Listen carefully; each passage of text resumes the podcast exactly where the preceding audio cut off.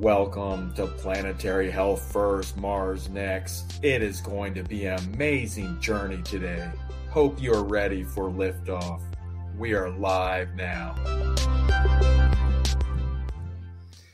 Well, this is an awesome Thursday. This is Planetary Health First, Mars Next. I'm Michael Mann. I'm the host. I'm also the managing director at Desanti and we have an amazing special guest today, tonight, this afternoon, Dr. Ryan Paul. And Dr. Ryan Paul, can you just give us a little background of who you are and, and why this is so important for our viewer, our listeners to hear you?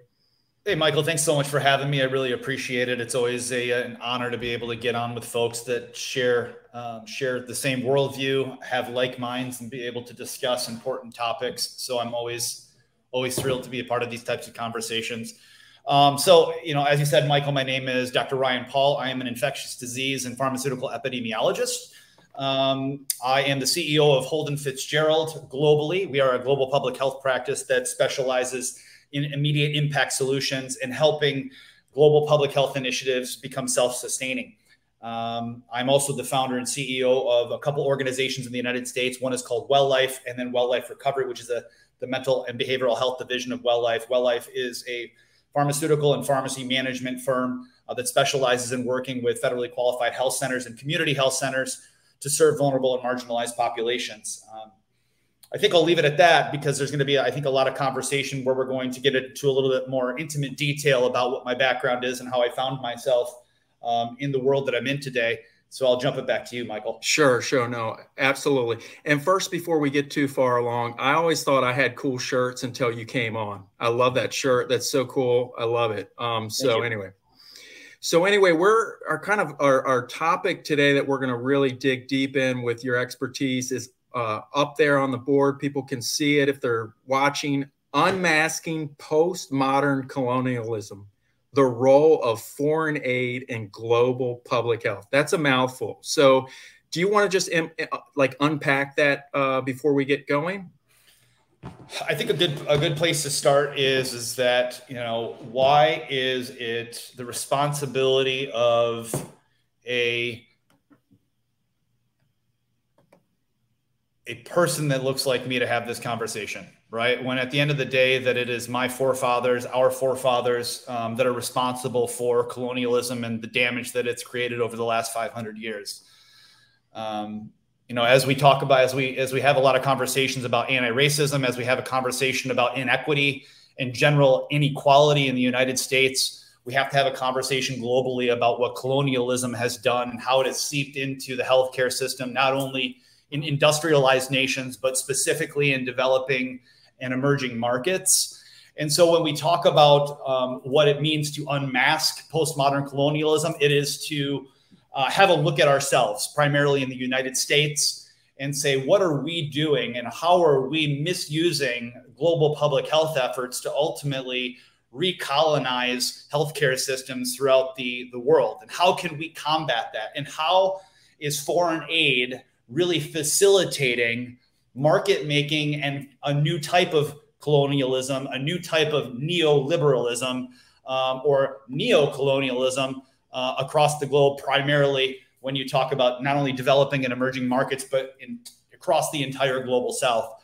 Um, and so that's really what we want to talk about today is, you know, what, what is my role in it? What, how do I see that view? Where do I, where, at what point did I have to take a look at where I was a member of the healthcare community and I was extracting uh, from the healthcare system more than I was giving to it. Um, and at what point I made a determination that I was not going to live like that anymore. I wasn't going to do business like that anymore. I wasn't going to have healthcare practice that looked like that anymore. Um, and that's really what inspired me to to really relaunch Holden Fitzgerald as a global public health practice and really maintain a mission that was specifically about two really two things. Number one, we don't participate in projects um, that have that that take foreign aid, right? So there is a, a, couple large international organizations that put out the billions of dollars for most projects in developing and emerging markets. And we've said, look, if you're an organization that wants us to go and respond to a request for proposal or a bid with one of these institutions, we're not going to participate in it because we don't believe that they accomplish what you actually believe that that money is going to help you accomplish. And it's really two things. And it's really what we specialize in at Holden Fitzgerald, which is health system strengthening and capacity building. So those two things in and of itself, unfortunately, are just buzzwords in global public health, right?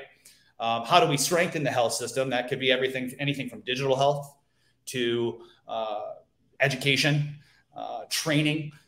It could be a, it could be a million different things. But it's what what is it going to take to strengthen a health system in the developing and emerging uh, markets that we operate in? And how can we do that so that these institutions no longer have to continue to go back and write grants, continue to have to go back and, and take this philanthropy, which, quite frankly, we'll talk about why it's not really philanthropy in a little bit. Um, and when they start to deploy the, that money and those resources, they're actually doing themselves a disservice because they're actually building markets and enterprises uh, on behalf of North American institutions. Um, they're building a Eurocentric model that really doesn't uh, take into consideration that what's happening is, is those institutions, those European organizations, those American organizations are quite frankly more concerned about their own national security than actually strengthening the health systems of organizations from Nigeria to Cameroon to Kenya to the lower Antilles in the Caribbean to the work that we do in Southeast Asia that at the end of the day that there is an agenda that is nefarious i believe um, and we are not going to participate in it.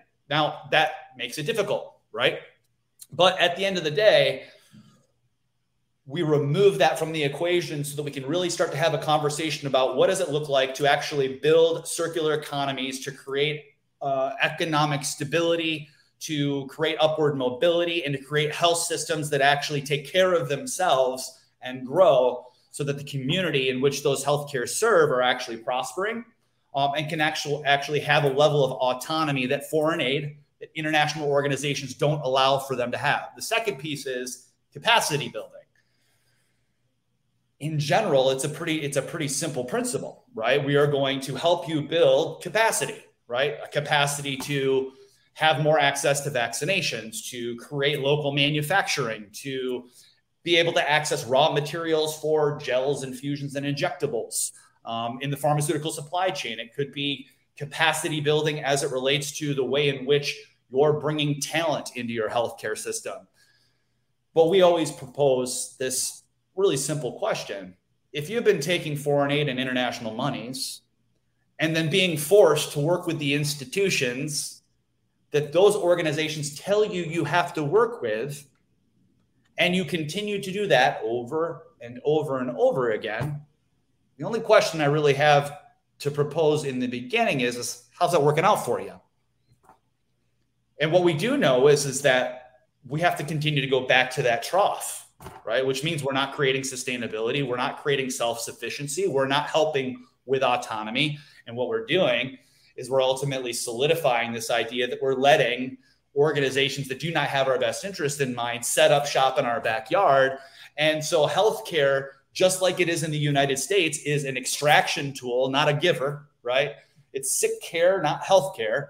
And if sick care has put the United States in a place where we have one of the most terrible infant mortality rates, we have a absolutely disgusting rate of maternal mortality rate in uh, black women in the southern part of the United States, where people are sending their children to school hungry, right? Where we really don't have equality, where ultimately we can't even deal with disparity because we don't have a mechanism to improve health outcomes for the for the have-nots versus the haves, right? And so there's institutional issues. So why would we want to take that very unequal system and deploy those resources? in building new systems around the world, right? Why would we want to take a broken system and give it to communities that can't pay for it in the first place and tell them that that's the solution? The answer is that it isn't. And I'll give you one example right off the bat before we get into these questions.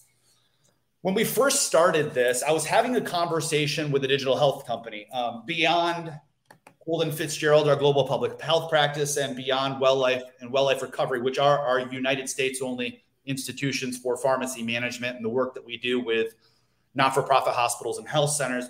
We also have a company called Elevore that develops uh, technology, right? But it's specifically there to develop technology in a way that's affordable, right? In developing nations, right? If you look at how expensive technology is here in the United States, you can't take those mechanisms and expect it to be supportive in those markets just from a currency exchange exchange perspective. So we are having this conversation with an institution uh, that needed some help building a digital health tool. And they had a patient monitoring system, and that patient monitoring system, like with your iPhone, requires cobalts. And so we got into talking about cobalt in general and where that cobalt came from. And it just so happened that this institution wanted to deploy a digital health solution to give access to uh, infant care in the DRC. Well, come to find out, the very cobalt that they're using in their patient monitoring system, along with what's in your iPhone, is being mined by the very children that they're trying to help improve healthcare. So what I suggested was is that maybe what needs to happen is is you need to stop purchasing cobalt from mines and from supply chains that are using child slave labor to give you cheap cobalt.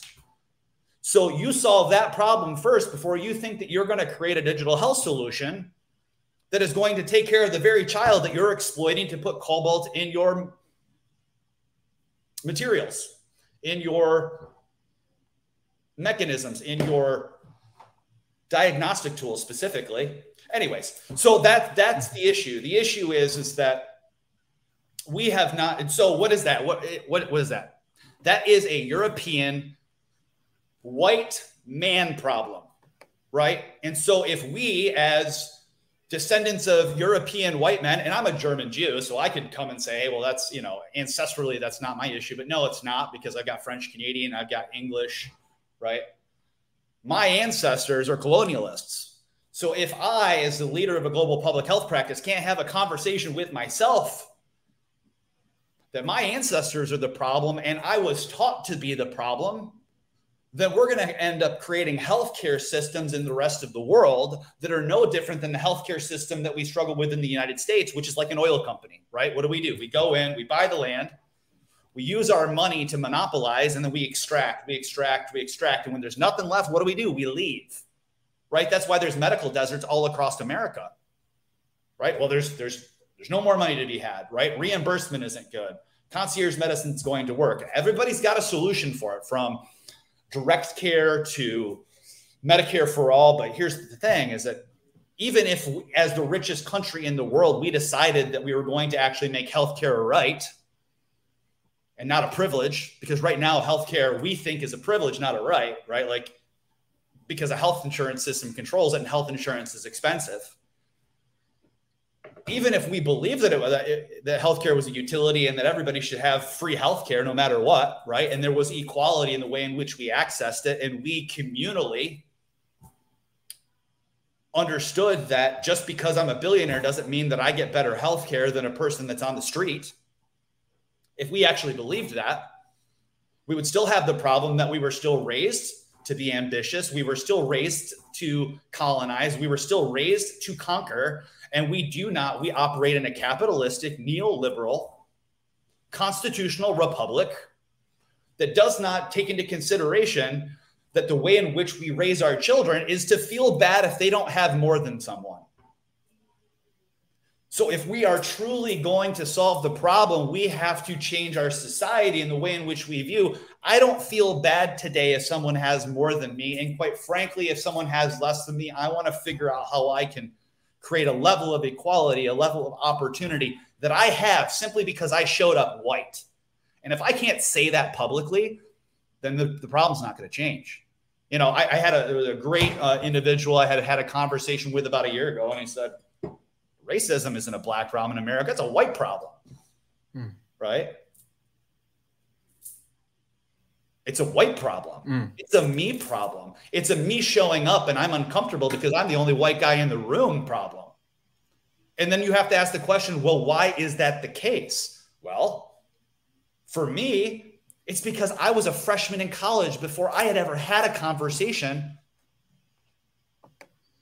with a black person. I mean, it's just that's just the reality. So, like, if we can't have that honest conversation and say, like, how I was completely removed from that.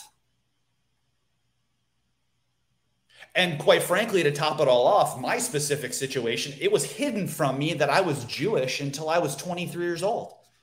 Hmm. Right?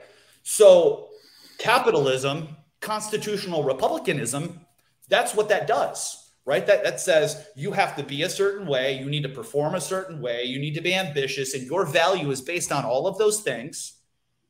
It isn't based on the fact that you have worth because you are a human and that you have breath in your lungs. So we go into global public health saying, if we can recognize that, then I can not only create equality across our consulting firms so that everybody has a majority opinion, you know, has a majority uh, say in what we do, that they have equity in what we do from the southernmost part of the Caribbean into Latin America, all the way to Southeast Asia, because I can tell you that I do, and people will say this I have the luxury of being an idealist. It's true. But I can also acknowledge that, right? Like, I know that, like, if people hear this and they're like, this guy's a real jerk, I don't care.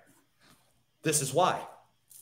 Because as we go through these questions, let's start because I'm gonna, like I told you, I get on, I get on, I get on a rant, Michael. but here, but here, no, but here's the here's the point. The point is, is that somebody has to say this shit. Yeah. Because it's not a conversation that is had in the elitist global public health model. Because everybody's look, there's brilliant people working for I mean, I'm not gonna I'm not gonna say the names because people will say think that I'm criticizing. It is mm-hmm. not the people that are working for those institutions, and there are big ones. I mean, I could list all mm-hmm. the big guys. They're brilliant people doing brilliant work, doing saving lives.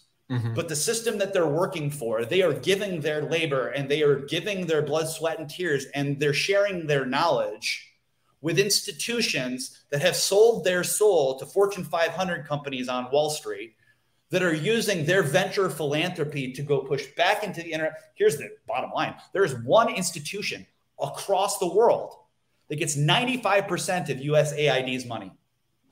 There's brilliant people working for them, but that doesn't make any sense. It's because if you look at the model for the largest donor in the United States and what they do, they do great things and they do brilliant things and they do research and development, and public health surveillance. And they get vaccines in places where vaccines are not showing up and they get diagnostic tools and they build hospitals and health centers and make for more robust primary care. But what happens when they say the grant's done. Party is over. Mm-hmm. And the only one that wins are the large management consulting firms that got the contracts to quote unquote do the health system strengthening and capacity building program and they're the ones that make the millions of dollars, right? So, what do I need to do? Do I need to write a million dollar check to that institution so that they'll call me up and say, hey, we know that your team is absolutely capable? No, what we do is we say, look, we understand that we're going to have to provide in kind advice, meaning we're going to have to do a lot of free work for these institutions up front to get them to a place where they can actually even pay us. Mm-hmm. But I have structured our organization to be so mission oriented that the people that work with us understand that there is a level of giving that happens way before there's any reward. Mm-hmm. Because for us, it's about doing exactly what we're doing. So let's let's jump into it. How conditions or expectations attached to foreign oh aid impact the decision making processes and autonomy of recipient country. That's a great question, Michael. Thank you for asking it.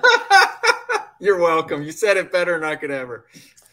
So I've said a lot. I basically answered all nine, 10 of these questions, right? In just mm-hmm. the last, you know, last, I guess, 15 minutes. But so conditions or expectations are attached to foreign aid and they impact the decision making process. It's as plain and simple as that, right? So if we're a player in the global public health space, whether you're a not for profit or a for profit, you're the ones that get the work, right? So that what happens is, is that the knowledge that comes out of incredible institutions from Johns Hopkins to Harvard they go immediately go and are picked off by either an incredibly um, huge international organization, which again, nothing wrong with those things. They're doing incredible work, or they're going and working for one of the big three management consulting firms, right? Um, here's the problem. The problem is that makes for a very a very small pot, and it means that now all of those organizations become relied upon, right, to execute anything that needs to happen in the in the developing world. So the conditions or expectations that are attached are simply we will give this to you, but you're going to have to do something for us, right? And that could be, hey, um, well, there was a health health authority in North Africa um, that we were having a conversation with by we team working on a project with them, and they said we're really unhappy with our management consulting firm.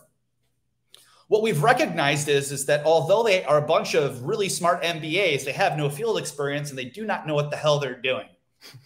And I said, well, why did you hire them? And they said, well, unfortunately, the international institution that granted us the money to actually do what we're doing in this healthcare initiative said that we couldn't get the money unless we hired this firm and that that firm would be paid by that money to do the work. Hmm. That happens nine out of 10 times, right? So we're going to give you the money, but it's restricted. So right off the bat, what we do know is, is that it's not philanthropy. There is no charitable giving, right? So where does to, where does that conversation happen? I'd love to be the fly on the wall on that. You know, where does it happen? It, I mean, it, it, apparently it hasn't happened a lot until I started calling everyone I mean, I had this incredible. No, but I, but I'm saying, I'm saying, like, obviously, that's like the like offline. Like, we give you the grant, but we want X, Y, Z consulting. No, it's it's built in. It's it's 100 percent built into RFPs and bids and. Okay, okay, so it's in the contract as a. Yeah, it's as a it's, it's contingent. I mean, it's okay. not always that way. I'm not I'm not suggesting it's yeah. always that way. Um, there's lots of money that goes out that's unrestricted. There, like I said, there's incredible, incredible charitable organizations mm-hmm. that are both doing both public work and private work to be able to make four more robust programs. Um, so please don't think that I'm I'm generalizing as it relates to this happens 100% of the time. But what I'm suggesting is is that what we do know is that when I, we get when somebody says we need your help, and then they come back and say, but I know exactly where they're going. It's it's that so so the question that we always get is is where do you get your funding? And I said, we get our funding from our clients. We charge them fees, or we, um, you know, or the suppliers, right? If we're, we're developing supply chain or helping improve manufacturing or whatever it might be, you know, somebody will pay us, right? We are a for-profit consulting firm.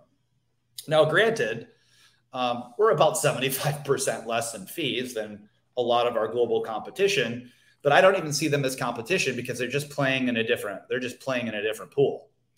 Um, but yeah, I mean those those those are upfront, right? People understand, right? Like, hey, this is this is restricted. This is who's going to manage this. This is X, Y, and Z, um, and that's okay, right? That's okay for the short term, right? Um, a good friend of mine in the Caribbean, uh, brilliant professor, brilliant um, biosecurity specialist, said we take what we can get, and sometimes you have to, mm-hmm. right? Sometimes that means excluding Holden Fitzgerald. I mean, it is it's more often than not that we just say, you know, there's we would love to be able to help, but I mean, we're not going to go through this RFP process that ultimately we know we're not going to win, mm-hmm. right? We know who's going to win it. I mean, I know exactly who's going to win it in a lot of cases. I mean, like very specifically, not just, hey, it went into a hole.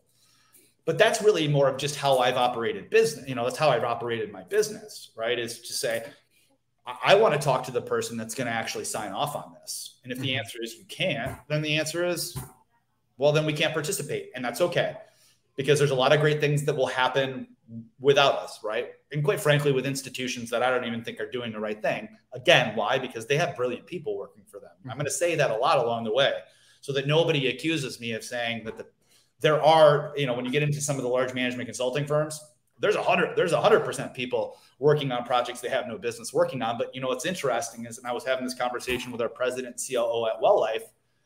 I said the reason why is because they can execute, right? Mm-hmm. The reason reason why they are good at participating in these things is they understand execution. Completely unqualified, right, to be able to create public health surveillance tools or the type of technology that's necessary to actually be adopted, right? I just wrote a an article about you know, digital health, you know, great that there's um, usage, but is there impact? Right. Um, and so, uh, again, we have to ask some of these questions so that when we are building these tools, when we are creating assets or deploying resources for the institutions that work with us, our main goal is intellectual property ownership, right? We have a, an institution that we work, have worked with in the past. We built a digital health tool for them so that they could support community health workers, but we built it for them. They own it. Now they can deploy that resource free for themselves and they can sell it to other institutions that need that resource. So they're creating a, a channel of revenue for themselves that wouldn't normally exist, right? Because if they went out and got a grant for it, that grant is going to pay for a tool for another institution to either develop or own. And that will be a continuous revenue um, supply for someone that isn't the not for profit that is taking care of fill in the blank. Mm-hmm. Um, in this case, it was, you know, uh, rural Nepal. We need to come up with a particular solution for that. And we want the not for profit that has engaged us to be able to own that solution so that they can actually have some success and some revenue generation that comes from it because it's going to be a really great tool. And we're going to do it and develop that technology in a way that's affordable and can be uh, reproduced and duplicated so that other organizations within that kind of sphere of healthcare community can have success with it. it. It's affordable, right? It's something they can have access to. It's it's accessible. Um, we talk about healthcare access all the time, but is it really accessible? I mean, I'm I'm just telling you from experience. I'm having these conversations on a daily basis, um, and we just had a conversation about raw materials for infusion pharmacy. And the and the question is, we have no money to make it work. I said, okay, so, how do we create a public private partnership where we get a supplier and manufacturer in this particular country to partner with this uh, religious not for profit that provides a significant amount of health care for the people of this country? Where the institution owns it, right? And it's not just a hijacking, enterprising type of situation, right? Because we won't, again, we're not going to participate in it. I, I will die. I always tell people, I will die on that hill and I will lose money on that hill. Um, but I will but but that but that for me is is what the legacy is. Because at the end of the day it's you have that that balance between i'm not trying to save anyone. I'm trying to make a point that my people are screwing other people over and it's not okay and i'm not going to participate in it. And so if i can sound the alarm and provide services that help these institutions have autonomy then we're going to do that all day long. Even if that means us um, giving up a significant amount of financial, operational, and clinical resources to get these things started so that we can see success. Because I am a firm believer that if we do the right thing, the rest take rest will always take care of itself. I have never been in a shitty situation and then done the right thing and it not work out. Mm-hmm. And so we have to apply that in global public health because it's it's not just enterprising, right? It's not the business of healthcare. It's like stop saying that. It's not the business of healthcare. There's no business in it, right? Mm-hmm. Like there isn't. It's not really business. It's it's a calling, right? You're dealing, you know, even if you think about why why we have physicians quitting, why everybody wants to be an influencer, everybody wants to be, you know, they start in their, you know, they start a pod, you know, not no offense, we do panels and pod, but you know, these these brilliant practitioners start in podcasts and become consultants when they should be taking care of people because their experience is, is that I'm going to get screwed if I mm-hmm. work in, in, this system, right? And so what I what I'm simply suggesting is, is that capacity and health system strengthening does not happen externally; it happens internally. So if all of your resources are coming from an external source and have restrictions on them, and you're being told what to do and how to do it, you're losing context. You're lo- you're losing cultural context. You're losing a lot of things. I um started a podcast just to have people like you on my show to talk to. Yeah, and we do a monthly panel so that I can get on and try not to swear and I mean, I mean or whatever the case may be. Yeah. I enjoy it. I do. Obviously, I'm really passionate about this.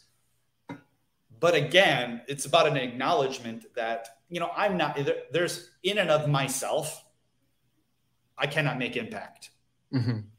My job is to find brilliant people across the globe that know what the hell they're doing and know what their communities need and have the ability to execute on the solutions for those needs and me be there to support that right mm-hmm. now are we are, are, we yeah we're paid right mm-hmm. but i mean if you look at a you know if you look at management consulting firms they're paid like tax attorneys $400000 mm-hmm. an hour right yeah but there's no there's no one in the developing world that can pay for that so somebody has to pay for it so then the question is what's the exchange what mm-hmm. rights do they have over your community because if you can't afford the million bucks that this is going to make happen and somebody else is taking care of that million bucks, I guarantee you that it's not a no strings attached. Mm-hmm. Very rare that I see, you know, people just writing checks because it makes them feel good about themselves. Mm-hmm. So altruism in many cases, altruism in the global public health space is unfortunately it, it's quite self-serving.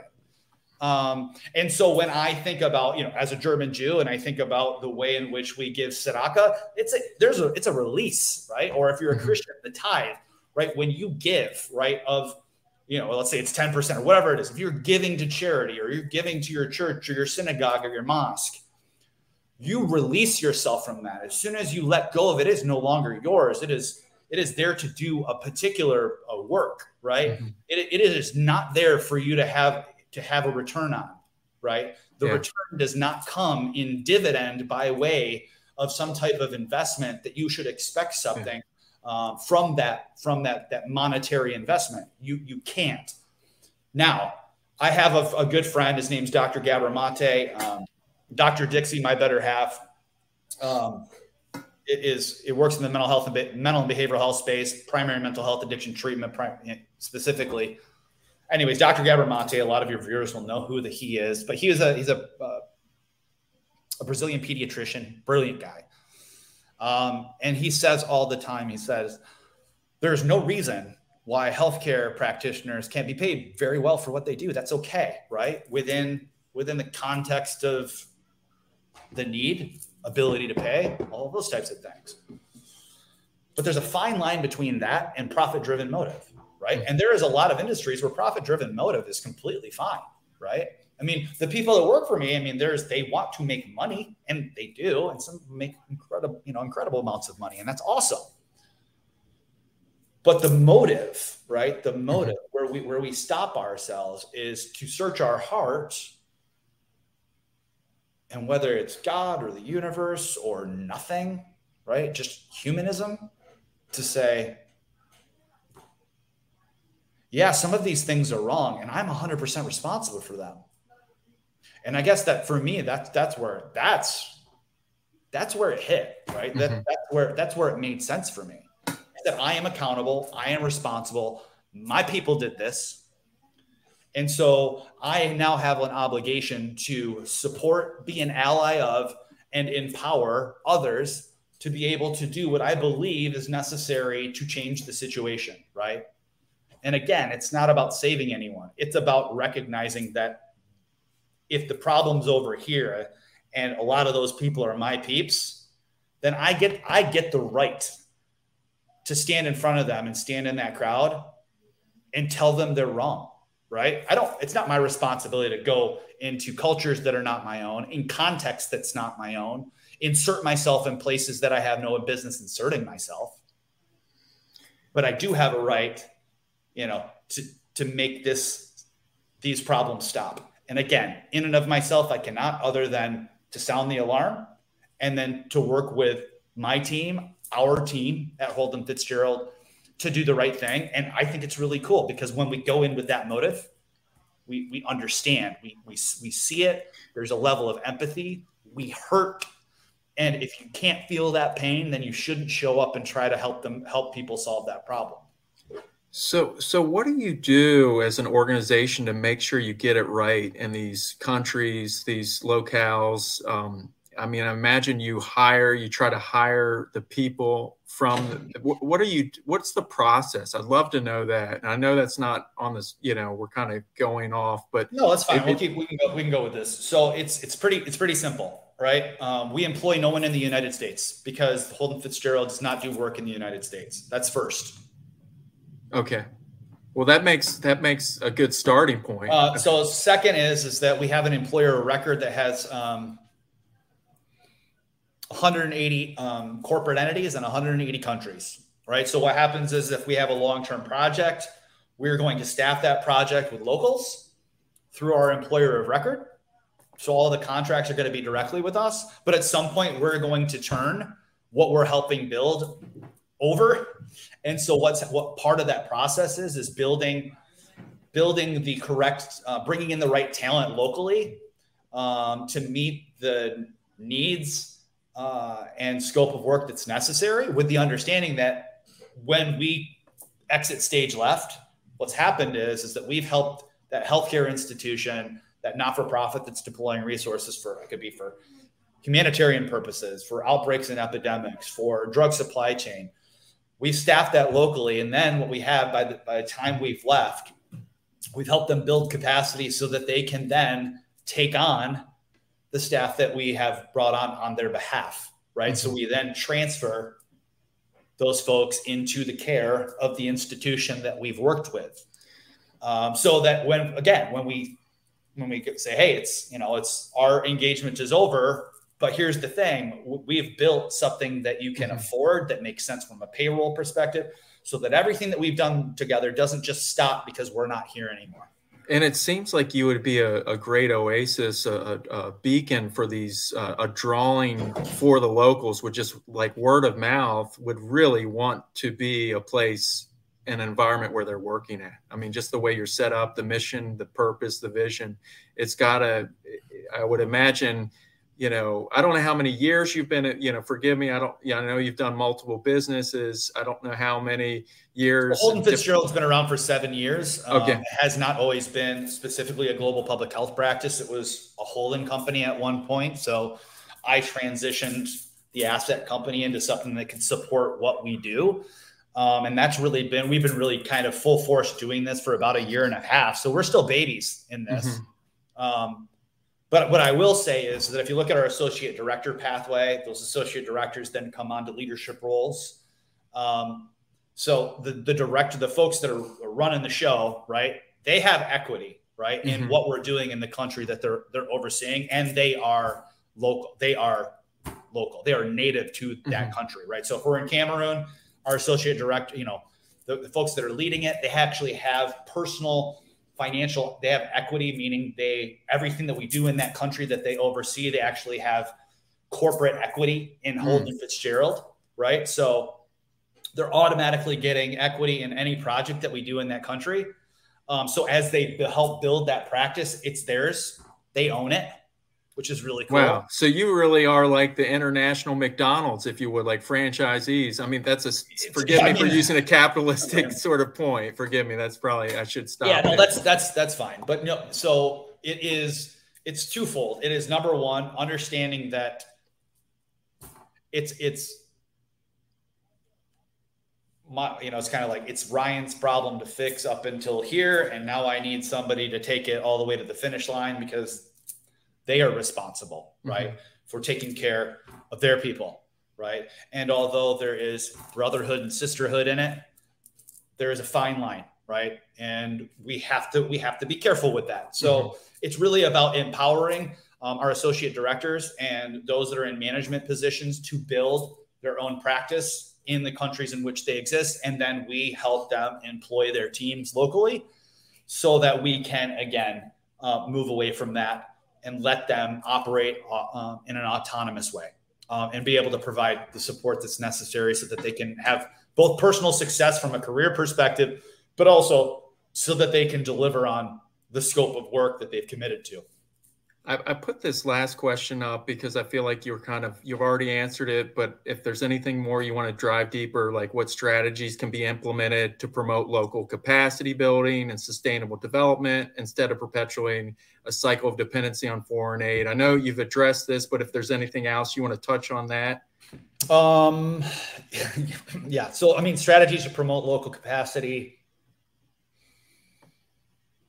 investing in education and training particularly in our world, local health professionals, supporting the development of strong health systems and the ownership of those systems locally, right? So that means the entire supply chain, right? Durable medical equipment, right?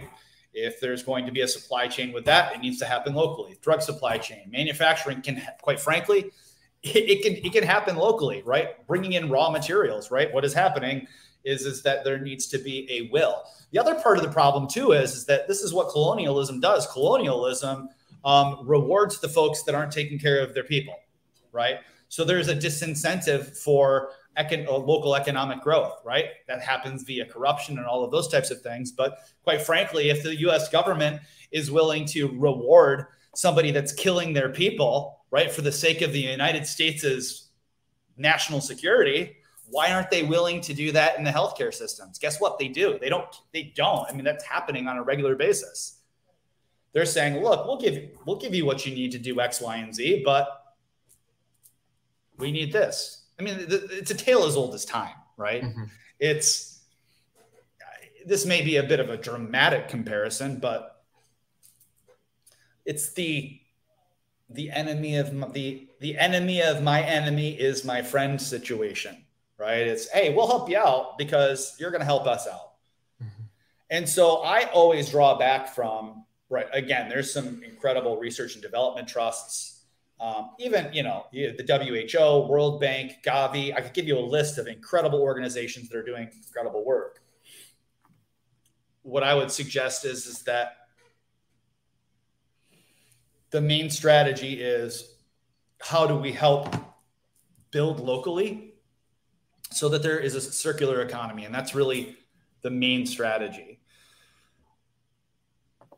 We have to empower those local communities to do it themselves right? And so do i do i get excited every time i see international monies come in and released to continental cdcs and other ministries of health?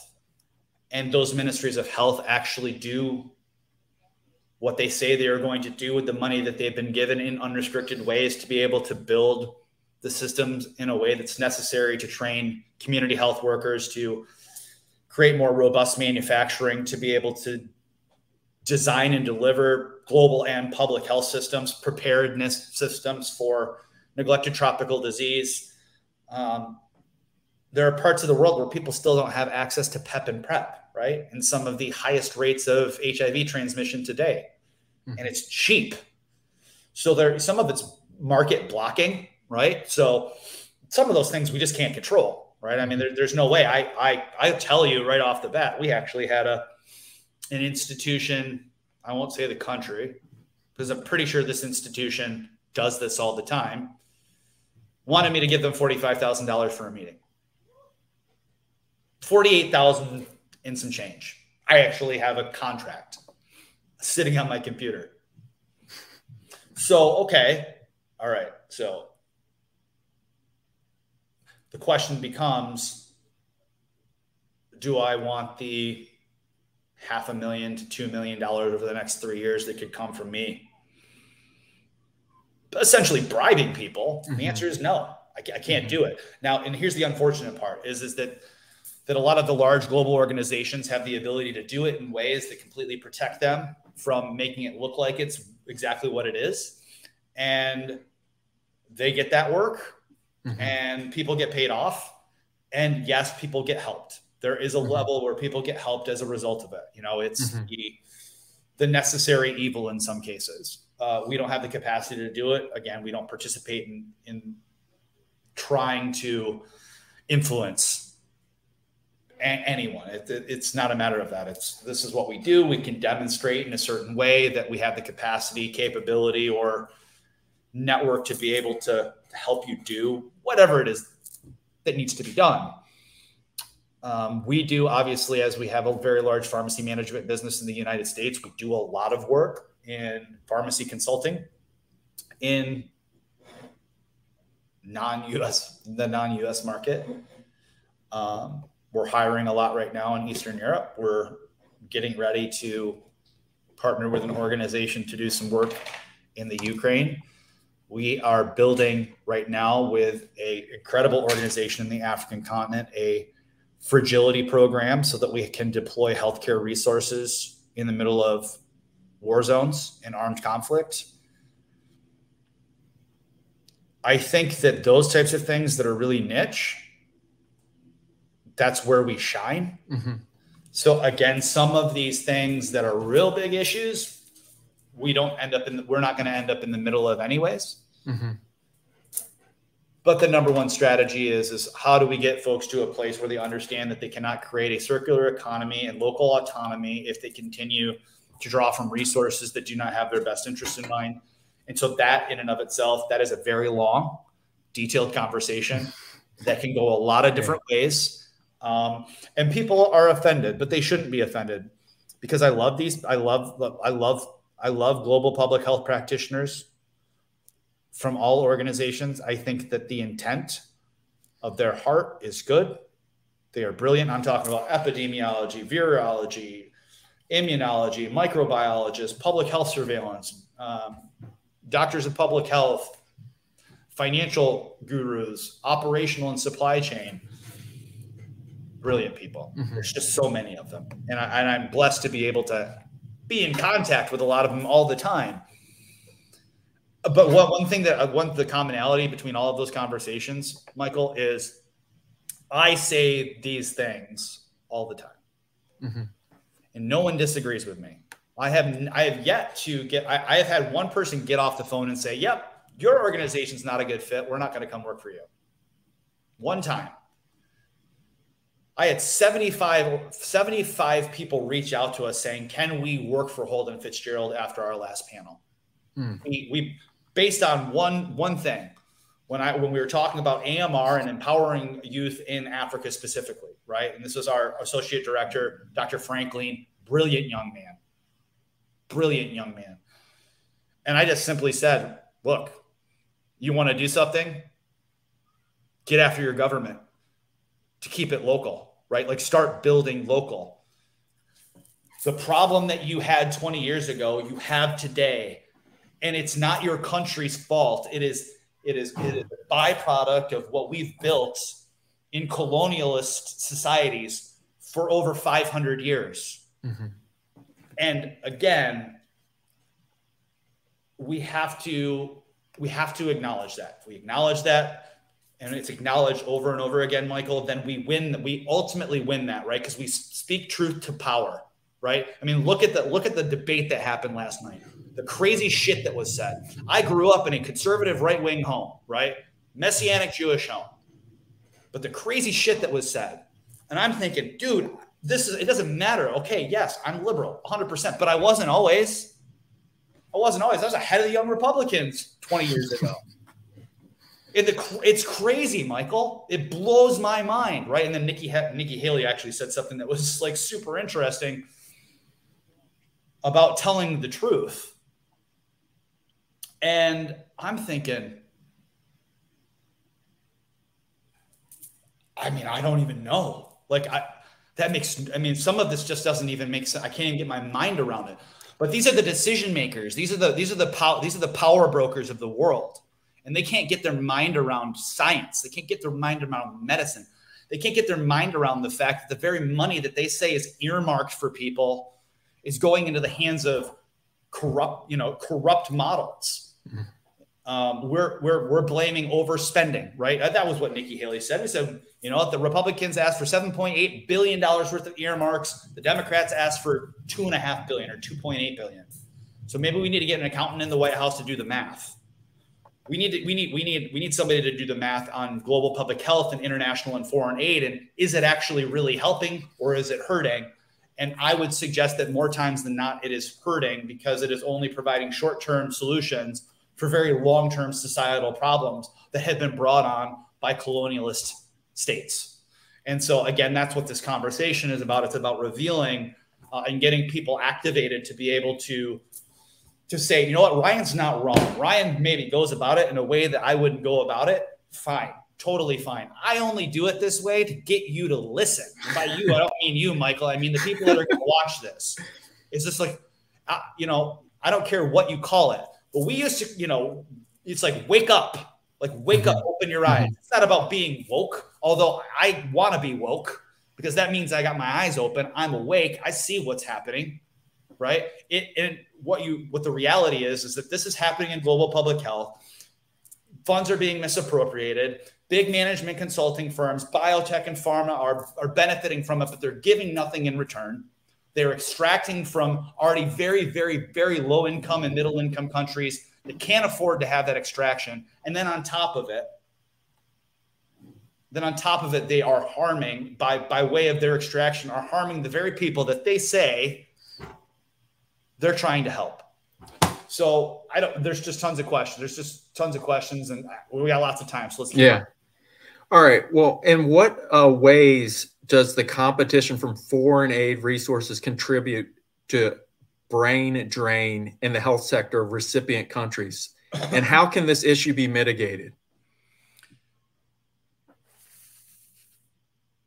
And I think you touched on this a little bit earlier because it sounds like when you had one, just one um, open oh, yeah. event, no, you had 75, uh, reci- you know, whatever referrals, like I want to work for you. So I think. Yeah, no, that's a good question. And actually I, I would, I have to address this because this is something that we're, again, we have to be careful is, is this isn't about brain. So the answer is that if you just look like, you know, and I always, I always tell our consultants, you know, we, if you take equity in the project, our ability to be able to compensate you and you have ownership of what you're building far exceeds anything that you would ultimately be rewarded in if you went to the institution that's actually funding this and going to work. Now that doesn't mean you shouldn't do that, but that's the, that's the reality. So if you just look at the epidemiological community, we like to sit around and talk about really smart things all day. And the one thing that I've always been critical about is that the conversation, the research, the white papers, the million citations, although again, great work and it's necessary, especially when you're talking about developing life-saving medications or systems that are ultimately going to warn us that something bad's about to happen. Most of it's not actionable. Most of the time, we are uh, pontificating about things that are uh, pontificating about problems that already have solutions for the sake of getting funding that ultimately allows us more time to create more problems. Um, and so what we do is is that we get together and we talk about how smart we are. And I've just I, that's just a critique in, in in my world. Brilliant people like to get together and be brilliant together. Smart people like to get together and be smart together. And although that's great, there is a level of it's time to, you know, it's time to take off the fancy clothes, put on the cargo shorts and the work boots and dig a ditch and stop talking about all of these things. That's difficult, right, to translate. So what happens in that is institutions come in and they do a lot of public health surveillance, they do a lot of surveying, they suck a lot of data. They monetize all of that information in the industrialized world and none of that money goes back to where that information actually came from so i think that that's really kind of what that question is addressing is when you talk about brain drain is you go to a lot of these organizations and again i've worked i pro- provided knowledge sharing for some of these institutions that do due diligence for the goldman sachs the mutual funds the hedge funds the private equity firms and they'll call up a guy like me or anybody in our community and say hey we have a very specific conversation that we want you to have with this investment bank or this management consulting firm because they need information because they're putting together um, a solution for a big client.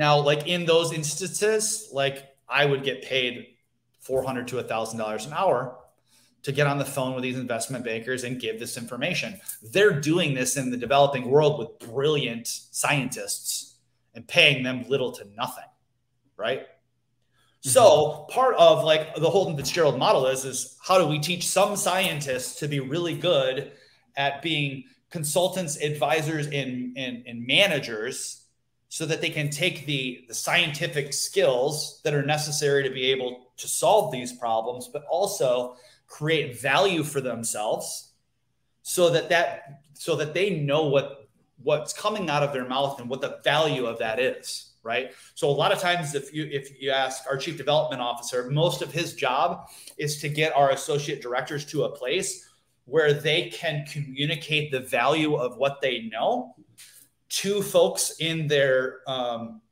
in their market, so that they can develop a consulting practice that that is their own. Because the number one thing that I get from folks that come and want to talk to us about working with us in some capacity is um, the grants the, the, grants done you know the program's over right like you know i i was an i was an external consultant for so and so for the last six months and now that's over That's always the case. And I said, well, what if you had been building your expertise and your influence within your own market by yourself? Could you have created your own consulting practice and had something that's sustainable so you don't have to you don't have to go back to that? It's the same mindset as the way in which we talk to a hospital or health center in sub-Saharan Africa is the same mindset that we're having when we're talking about procurement strategy with in the in Caribbean or what the work that we're doing with risk managers um, in Latin America. It's all the same. Oh, here's a here's a great. I'll give you a great example about um, what measures can be taken to prioritize aid effectiveness principles. Oh, well, here's a good one. Um, so I'll just give you an example we uh, had, I, I, guess I published just something simple on antimicrobial resistance a couple months ago. Then somebody reached out about an issue with black market antibiotics being um, trafficked from one country to another in Central America. And what would be the strategy to be able to fix that, right? Because that's creating an AMR issue okay, well, there's all of the things that we kind of talked about in our Holden Fitzgerald's AMR stewardship framework. But my first answer was give free antibiotics to all of the people that would be forced to buy antibiotics on the black market. Okay, so, and you guys are over here writing a 50 page white paper yeah. so that some journal will pick it up yeah, solve the problem. Just right, solve like, the problem. another, another, another common sense 101. Right. It's Maybe another one. Here's, a, here's, another, here's another one. As you'll get a kick out of this one. We're going to do a public health campaign on vector-borne disease. Now, granted, in this country, this vector-borne disease issue is coming from unclean drinking water. And so we're going to take all of the money that we could be using to create clean filtration systems so that the people have clean drinking water so they don't get vector borne disease. What we're going to do is we're going to spend that money on a campaign to educate people about the fact that they're drinking unclean water that's giving them vector borne disease and all the strategies that they need to take not to get sick. And I said, here's the deal. Number one, not participating, have a nice day. Come up, multiply the number that you, you're going to give a firm to do this public health campaign, multiply that by 20. And why don't you just give your people clean water? Mm-hmm. I mean, it was a European Union nation, lots of money. I mean, sit, sit, sitting on stacks of gold. But that's not the point because, well, then we can't say that we're doing this and blah, blah, blah. Well, here's the thing you want to talk about upward mobility, you want to talk about economic stability. You can take that money and have and, and actually give it out as loans, free interest free loans to people that can build and produce the types of equipment that's necessary. So now your people are actually building small businesses to feed their families. So not, not only are you creating a tax space and you are creating upward mobility for families in your small island nation, but you're actually solving the vector borne disease issue at the exact same time. We don't think like that, Nepid. We don't think like that all the time. We we want to we want to take this to the we want we want we want to create curriculum around it and teach it to someone for eighty thousand dollars a year at Harvard. And no offense to Harvard people, I mean we need we need our Harvard people out. We need our Harvard public health people out there. So, but but this is my point. This is not an we don't this is not an Ivy League uh, an Ivy League problem or solution. This is simply we don't have enough trees, so we're going to plant trees. We don't have enough water, so clean water, so we're going to figure out clean water. Problem is, that's not where the money's going. And it's not sexy to fund those things, which I actually I think one of the questions that you posed, Michael, that I want to address before we we finish up is when when you look at foreign aid, it, it is always specific to the context of what what that foreign aid organization or what that need that nation needs, what they need to feel good about, right? Like what uh, we gave this money, so, and then we could tell everybody that we gave this money, right? So what is it going to be? In many cases, it's infectious disease. I remember this was about a year and a half ago when I was having a conversation with a friend that is a head of a surgical division of a very well known organization called the WHO. And he said, well, you know, it's it's sexy to fund infectious disease, right? So we have the big boys, HIV, AIDS, malaria, tuberculosis, and we had our 20 neglected tropical diseases, all very important things to deal with. So I'm not diminishing it. But what I'm suggesting is, is that they're not investing it in a way so that they're creating infrastructure to deal with what's going to happen in opportunistic disease and non-communicable disease and so they're building infrastructures for this specific thing because the funds are restricted and they're not being able to create long term usage, which is creating a lack of sufficiency, self sufficiency, sustainability. And ultimately, it's a bleed, waste, and leak of the very funds that they're giving. But the organization can do that. I see it all the time here in the US, especially in HIV AIDS. Institute, you know, institutions that are literally hijacking Ryan White and 340B drug pricing program dollars uh, for, for the sake of some type of national uh, not-for-profit campaign to, to, to create awareness. When the reality is, is that what these people need is transportation, free medication, education, opportunity for job training. Mm-hmm.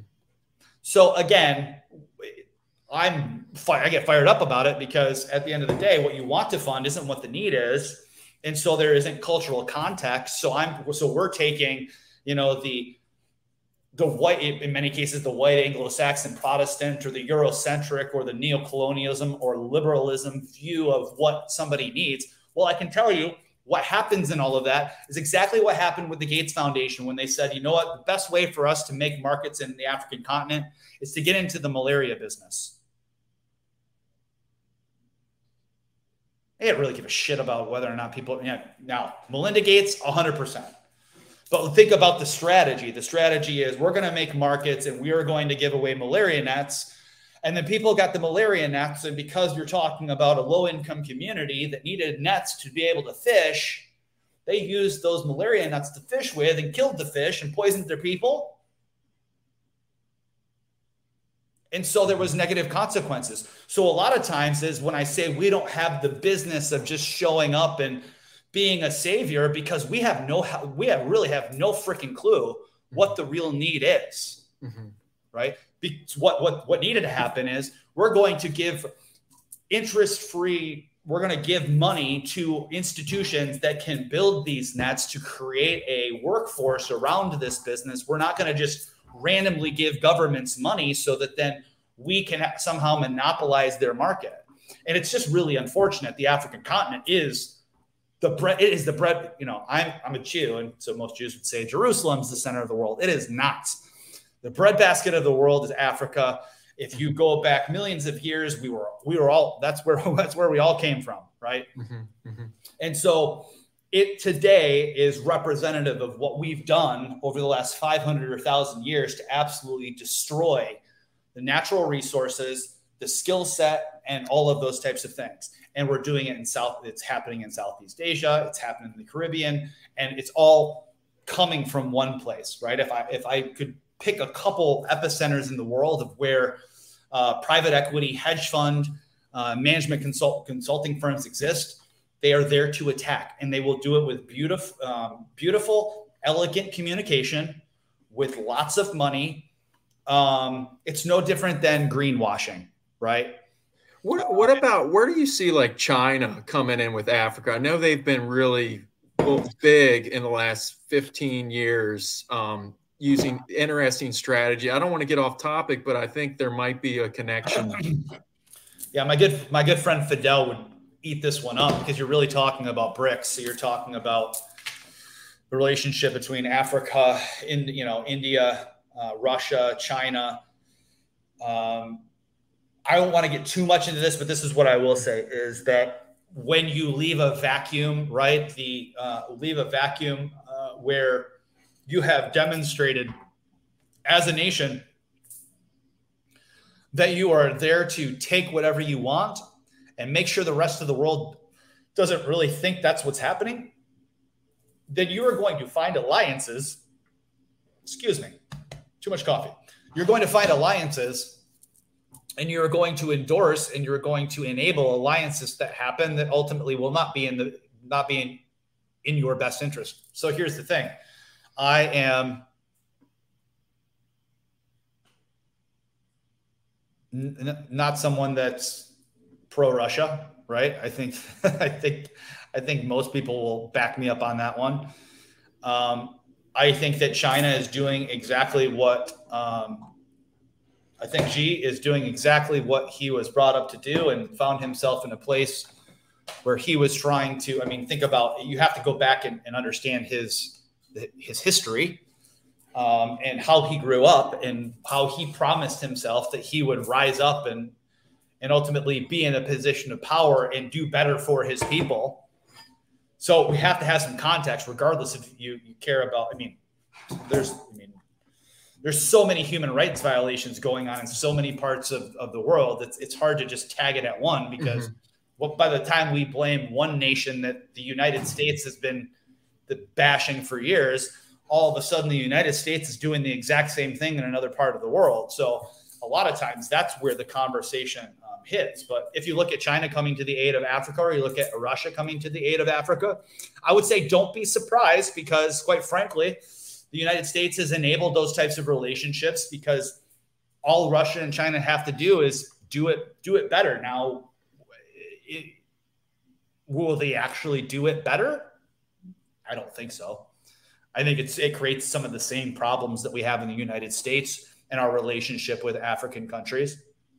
And I hope that in most cases, the United States as a government um, can say that they're doing it better, right, than maybe countries that have some real, real massive human rights issues. Um, but again, think about the Middle East and the human rights issues that are there and mm-hmm the types of relationships that we have with them simply for the sake of oil. Uh, so we're willing to stand up when it's convenient. We're not willing to stand up um, when it's necessary. Mm-hmm. And so I don't have a whole lot to say on the China, Africa, or Russian, the BRICS relationship, yeah. other than I, I did write I did write a little commentary about it. I think about a month ago. Um, and I think that they are going to, if they do it the right way and they continue to invest in each other, which they may or may not, regardless of what we believe about their principles and the way in which they treat their people, um, they could really have um, a strong impact on the global economy um, and do some significant damage to U.S. currency and U.S.'s um, influence in the world it just seems like with you kind of um, validating some thought that I had with the China, just that there's such a opportunity for the control, global control. Like I guess what you're saying with those the, with those influences. I know it's kind of outside of side of the scope of this talk, and we're kind of coming towards the end. But it just got me thinking with what we were what you were talking about earlier. Yeah, no, I I I am not an expert on that. Uh, yeah, I I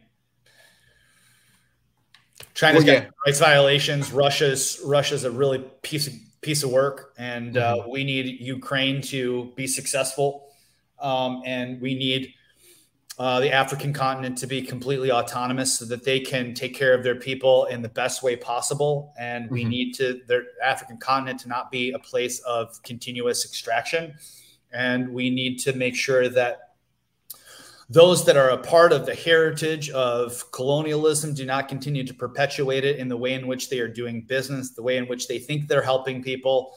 Because in many cases, the way when we even when we think we're helping people, we're not. We're actually we're actually harming. Um, and so we have to be very uh, reflective of mm-hmm. that and make sure that we are empowering, um, being an ally, mm-hmm. uh, being a point of reference, being supportive, um, and not using it as a as a way to take captive. Um, my friend Farzine says, you, you know, in many cases, you're just talking about evolved. You know, a lot of times, you know, liberals is in many cases, you know, liberalism in many cases, as far as the United States is concerned, is just evolved capitalism. Mm-hmm. It isn't a new way. Um, and so, if we're going to pull back from a healthcare perspective. You know, I just believe that healthcare is a utility. I believe in socialized medicine. There really, truly isn't pure socialized medical system uh, in the world. Mm-hmm. I love the Norwegian model. Um, I love the Finnish model. I think Taiwan. I think Switzerland. does it really well. I think that the UK and Canada is struggling, um, but they're struggling for some of the same reasons that the U- US healthcare system is. And so, again, I think it's just a matter of kind of firing up the conversation about how are we going to do business. Um, primarily, US corporations are going to do business not just in the African continent or in the Caribbean or in Latin America or Southeast Asia, but like in our backyard. Like, what is our motive going to be? How are we going to help people and feel good about it? And I ask myself that on a daily basis because for as quickly as I might be doing the right thing and the businesses might be headed, the operations might be headed in the, the right direction, I have to keep, you know, the business and what we're doing in healthcare, that there has to be a clear delineation between the two. We got to keep the doors open, pay the bills, collect the money, do all the things that we do, whether it's globally or in the United States but mm-hmm. when it comes to healthcare, when it comes to our clinicians, when it comes to deploying resources, taking care of babies, taking care of mm-hmm. vulnerable and marginalized populations, taking care of people that have need, we have to keep that separate. The monetization of patients needs to stay out of our mouths. Mm-hmm. And I just encourage people to find that space where they can be successful and keep the door open and understand that your models of care you're going the wrong direction as soon as you ask yourself whether you can scale it right and the digital health world is a good example of that right now because we've seen a lot of money raised and we've seen a lot of money lost in fact one of the company one of the companies here in mass across the charles river from me in boston they just shuttered Mm. And the executives have already started a venture capital firm with all of the money that apparently they made with an unsuccessful business or prior to their unsuccessful business. They've started a new venture firm to help digital health firms. But remember, they just tanked a digital health firm and now they've started a venture capital firm to help digital health firms be successful. Sounds so, like the guy on TV selling real estate, right? Selling the real estate tapes. yep he uh, he's got lots of money, but doesn't own any homes. yeah. Wow. But I, I know we're kind of coming towards the end. Dr. Ryan Paul, it's been awesome having you on. Is there any other things you want to touch on? Any other things that I don't I just don't want to miss out while we're here? So what I would what I would encourage, you know, we didn't really get into this, but I think that it does have to do with how do we decolonize um, global public health and what is our what is my personal role when I when I look at it. I spend a lot of time talking about degrowth, which um, I know that you're familiar with because obviously being in planetary health and being an environmentalist is something that's really important. Um, I wrote this kind of musing. I don't know. It was probably it was probably about a year ago. Um, and it was really about this idea that what would it look like if we we started to look at global and public health from a degrowth lens? That we could scale down right? That we could use less. That the ultimate health and well-being recipe was something that came out of this idea of degrowth. Um, and I want to just share it with your viewers. I'm going to pull it up if you don't mind, and then we can. Yeah, yeah, no, please um, do. I might not even have it on here.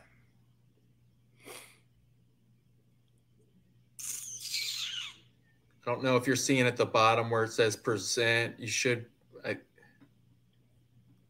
and I'll put a note degrowth. Oh yeah, that's that's fine. I know I just wrote this and I like to share it because I think that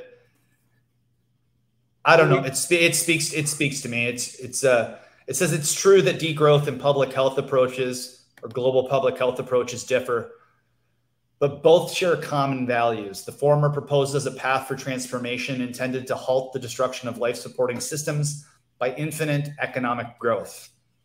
The latter aims to maximize health and well being while reducing health inequities using strategies ranging from health protection to health promotion.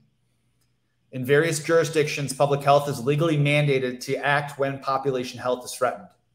Some jurisdictions have also adopted a health in all policies.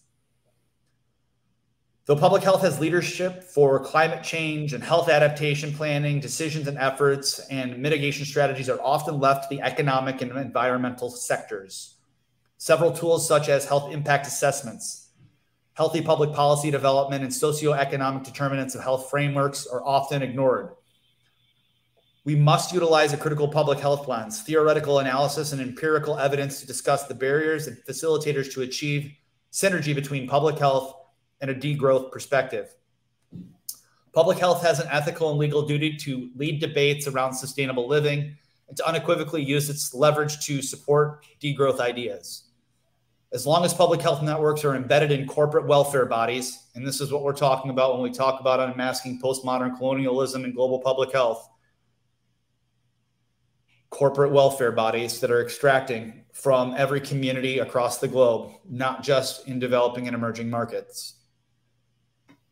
The transformation toward degrowth, to the extent required from one of the biggest challenges of our time, is to transition to a degrowth society.